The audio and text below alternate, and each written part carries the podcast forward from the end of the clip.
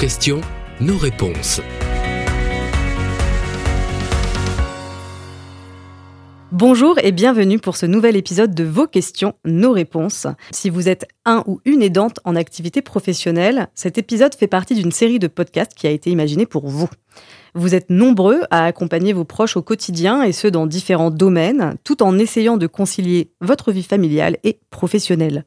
Conserver votre emploi est une nécessité, mais sans accompagnement, sans aménagement, il est plus que difficile de tout concilier sans s'épuiser. Pourtant, il y a comme une loi du silence qui s'est installée. Plus des trois quarts d'entre vous n'osent pas parler de leur situation à leur employeur, souvent par crainte de retomber négatives. De ce fait, vous êtes nombreux à ne pas bénéficier d'aide qui pourrait être un élément de soulagement au quotidien. Alors faut-il ou non parler de sa situation d'aidant à son employeur? Pour quelles raisons Et comment aborder ce sujet Pour vous aider et répondre à vos questions, j'ai le plaisir de recevoir Madame Florence Cologne. Bonjour. Bonjour. Alors vous êtes coach et consultante certifiée, responsable développement de plusieurs projets dans le milieu de la solidarité. Et pour vous accompagner, euh, Monsieur Thierry Calva, bonjour. Bonjour. Bonjour. Vous êtes sociologue, consultant et cofondateur du Cercle Vulnérabilités et Sociétés, mais aussi président de Juris Santé.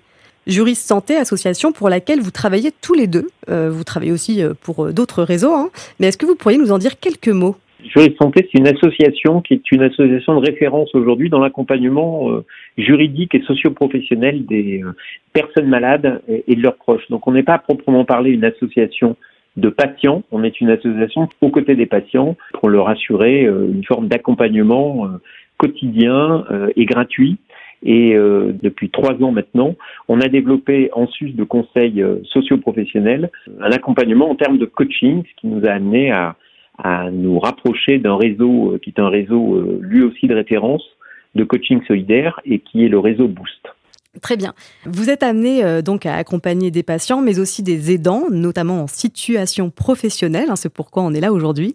Pourquoi est-il difficile d'en parler au sein de son milieu professionnel? Qu'est-ce qui ressort le plus souvent de la part des aidants que vous accompagnez l'un et l'autre? Florence, peut-être pour commencer? Bah déjà, enfin moi je vois deux prismes principaux. Le premier, c'est euh, souvent un manque euh, d'information et de formation sur euh, comment on peut être accompagné dans la situation qui fait que effectivement ça complexifie un petit peu le fait d'en parler. On n'est pas libre de dire les choses tout simplement parce qu'on ne sait pas du tout techniquement comment ça peut être reçu.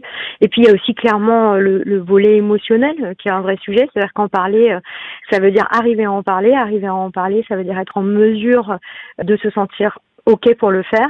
Et euh, très souvent, euh, il y a un travail euh, de préparation en amont, de la mise en mots, qui est un, travail de qu'est-ce que ça va me faire d'en parler, comment je vais le gérer et à, à, qui je peux en parler dans la mesure où je vais gérer comme ci ou comme ça mes émotions. Et vous, Thierry? Je suis évidemment d'accord. Pour compléter, peut-être, il y a une question qui est aussi de considérer que la situation intime d'aidant, qui est une situation personnelle, ne relève pas euh, forcément euh, d'un registre professionnel, c'est-à-dire qu'on n'a pas forcément envie de faire partager euh, ses soucis intimes dans l'entreprise. Ça, c'est un, champ important. Et puis la, deuxième raison que moi j'ai pu observer en, interrogeant des aidants dans le cadre de, focus group, non pas dans le cadre d'accompagnement, hein, mais dans le cadre de focus group sur les raisons de ne pas en parler, et qui ressort de façon assez systématique, c'est la crainte d'être stigmatisé à la fois par l'organisation au sens large, encore que c'est un, c'est un spectre, euh, une crainte dont le spectre s'éloigne euh, assez considérablement, mais surtout d'être regardé différemment par les collègues de travail qui euh, hier encore étaient encore des gens qui faisaient partie de la même équipe que soi et qui du jour au lendemain, parce que on va évoquer une situation d'aide, vont changer de regard et, et, vont nous considérer de façon, on va dire, trop bienveillante, ou en tout cas comme euh, pouvant poser possiblement des problèmes et réclamant euh, des besoins et des aides. Oui, il y a la peur du regard, euh, il y a aussi la peur de retomber négative hein, pour, pour la carrière. Existe-t-il des cas ou en tout cas des situations dans lesquelles il vaut mieux éviter d'en parler au sein de son entreprise selon vous? Alors, d'abord, on peut se questionner sur la nécessité ou pas d'en parler. C'est-à-dire qu'il y a aussi des situations qui sont des situations d'aide familiale, ne réclamant pas forcément euh, le fait d'en parler. Il y a aujourd'hui une forme de d'injonction à l'aveu qui est euh, sans doute intéressant parce que derrière l'idée c'est de pouvoir sensibiliser un maximum de personnes en leur disant ben, parlez-en dans votre dans votre collectif de travail parce qu'il y a des réponses qui peuvent être apportées.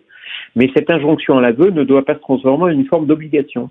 Vous avez euh, aujourd'hui des aidants qui vivent très bien la situation et qui n'ont de ce fait pas obligation d'en parler.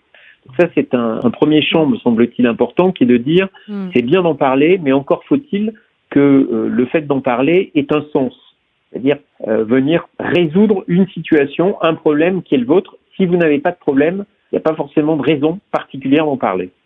Du coup, il y a certaines situations euh, par rapport, euh, par exemple, au rapport au sein de l'équipe ou à des moments précis de l'année de l'entreprise auxquels il faudrait plutôt éviter d'en parler ou pas du tout alors?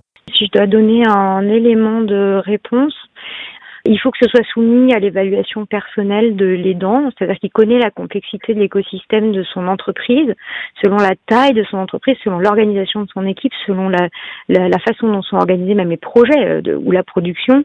Euh, il peut y avoir euh, des moments différents. Donc je dirais que il y a quand même cette espèce de bon sens tout à fait personnel qui fait que, en général, on sait quand on doit en parler ou quand on ne doit pas en parler. Donc s'écouter peut-être peut être un, premier euh, conseil euh, sur le sujet. Puis quand c'est difficile de s'écouter, trouver un interlocuteur pour en parler. Et je dirais que euh, dans tous les cas, éviter d'en parler tant qu'on se sent pas prêt à recevoir l'impact que ça va produire. Ça peut être un impact positif, ça peut être un impact négatif. Donc la mesure d'impact, elle est hyper importante avant de décider de si on en parle ou pas. Hmm. Écouter son intuition, euh, c'est aussi important, effectivement.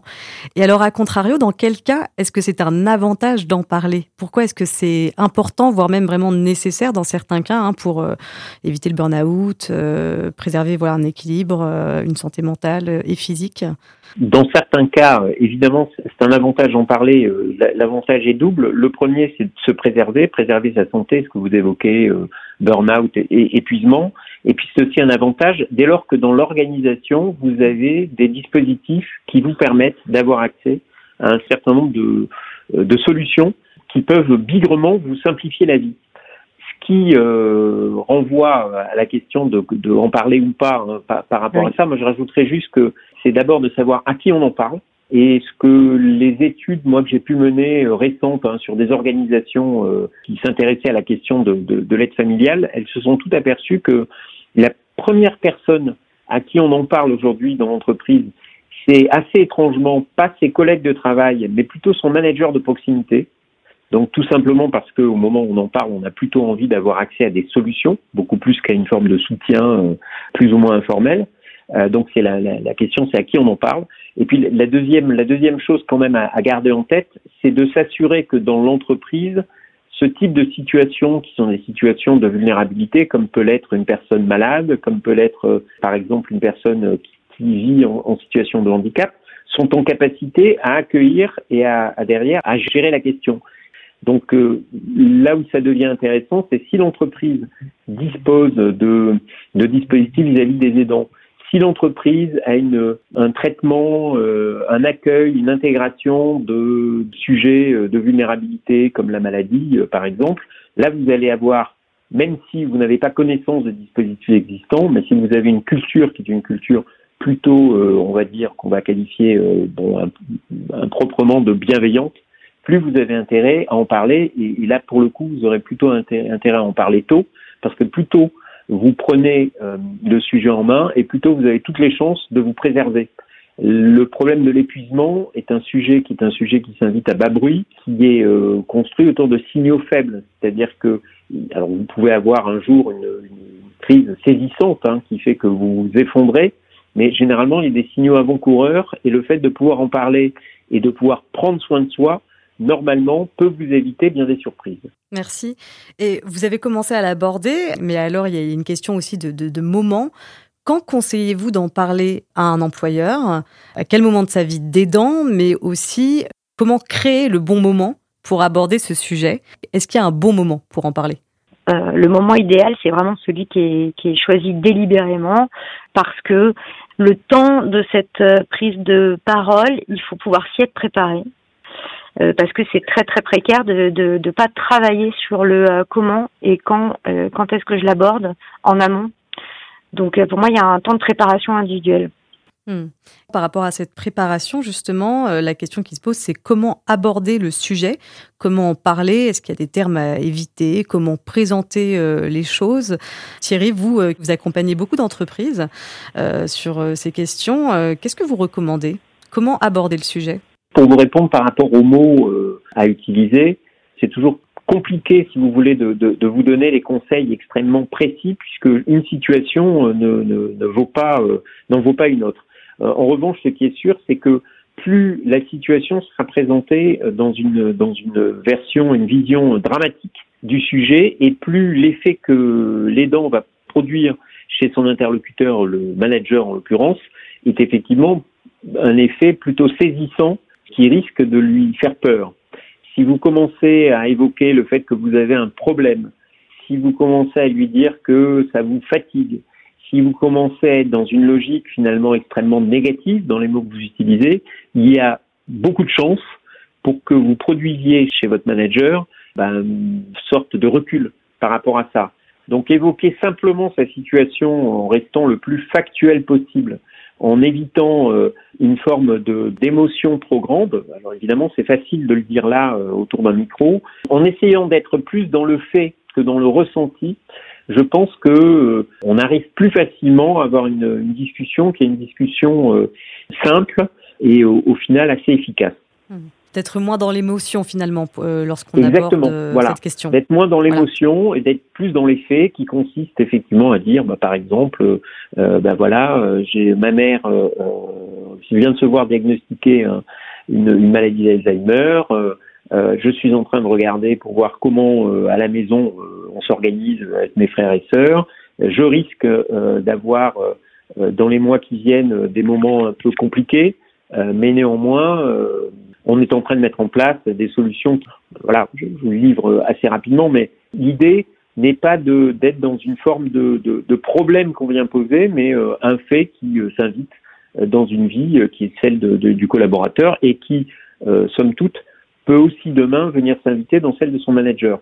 Et, pour compléter, euh, on peut se souvenir que euh, les relations qu'on a avec euh, son responsable, bah, peut-être se souvenir quand même comme une sorte de, de, de mantra que euh, faut déjà avoir fait le travail préalable de drainer toute, toute la, la violence, par exemple, de l'annonce, comme, comme le, disait Thierry là, euh, l'impact que ça peut avoir, etc.